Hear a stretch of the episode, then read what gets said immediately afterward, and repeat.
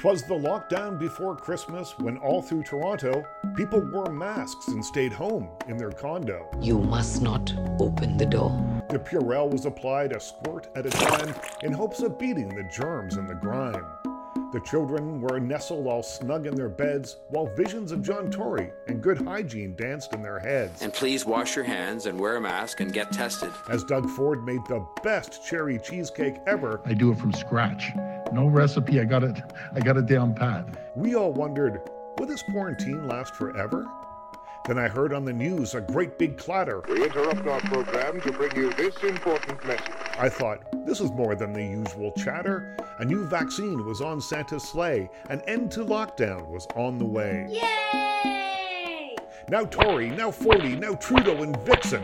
Bring us the cure and start the needle sticking. Like an 800 pound gorilla, let's get on the ball. Then vaccinate, vaccinate away, vaccinate all. Good idea. The times we live in are unprecedented, so let's flatten the curve for a 2021 less lamented. Happy days are here again. Let's get back to normal, and as this year goes out of sight, Good riddance, okay? say Happy Christmas to all, and to all, a good night. Thank you, and God bless the people of Ontario.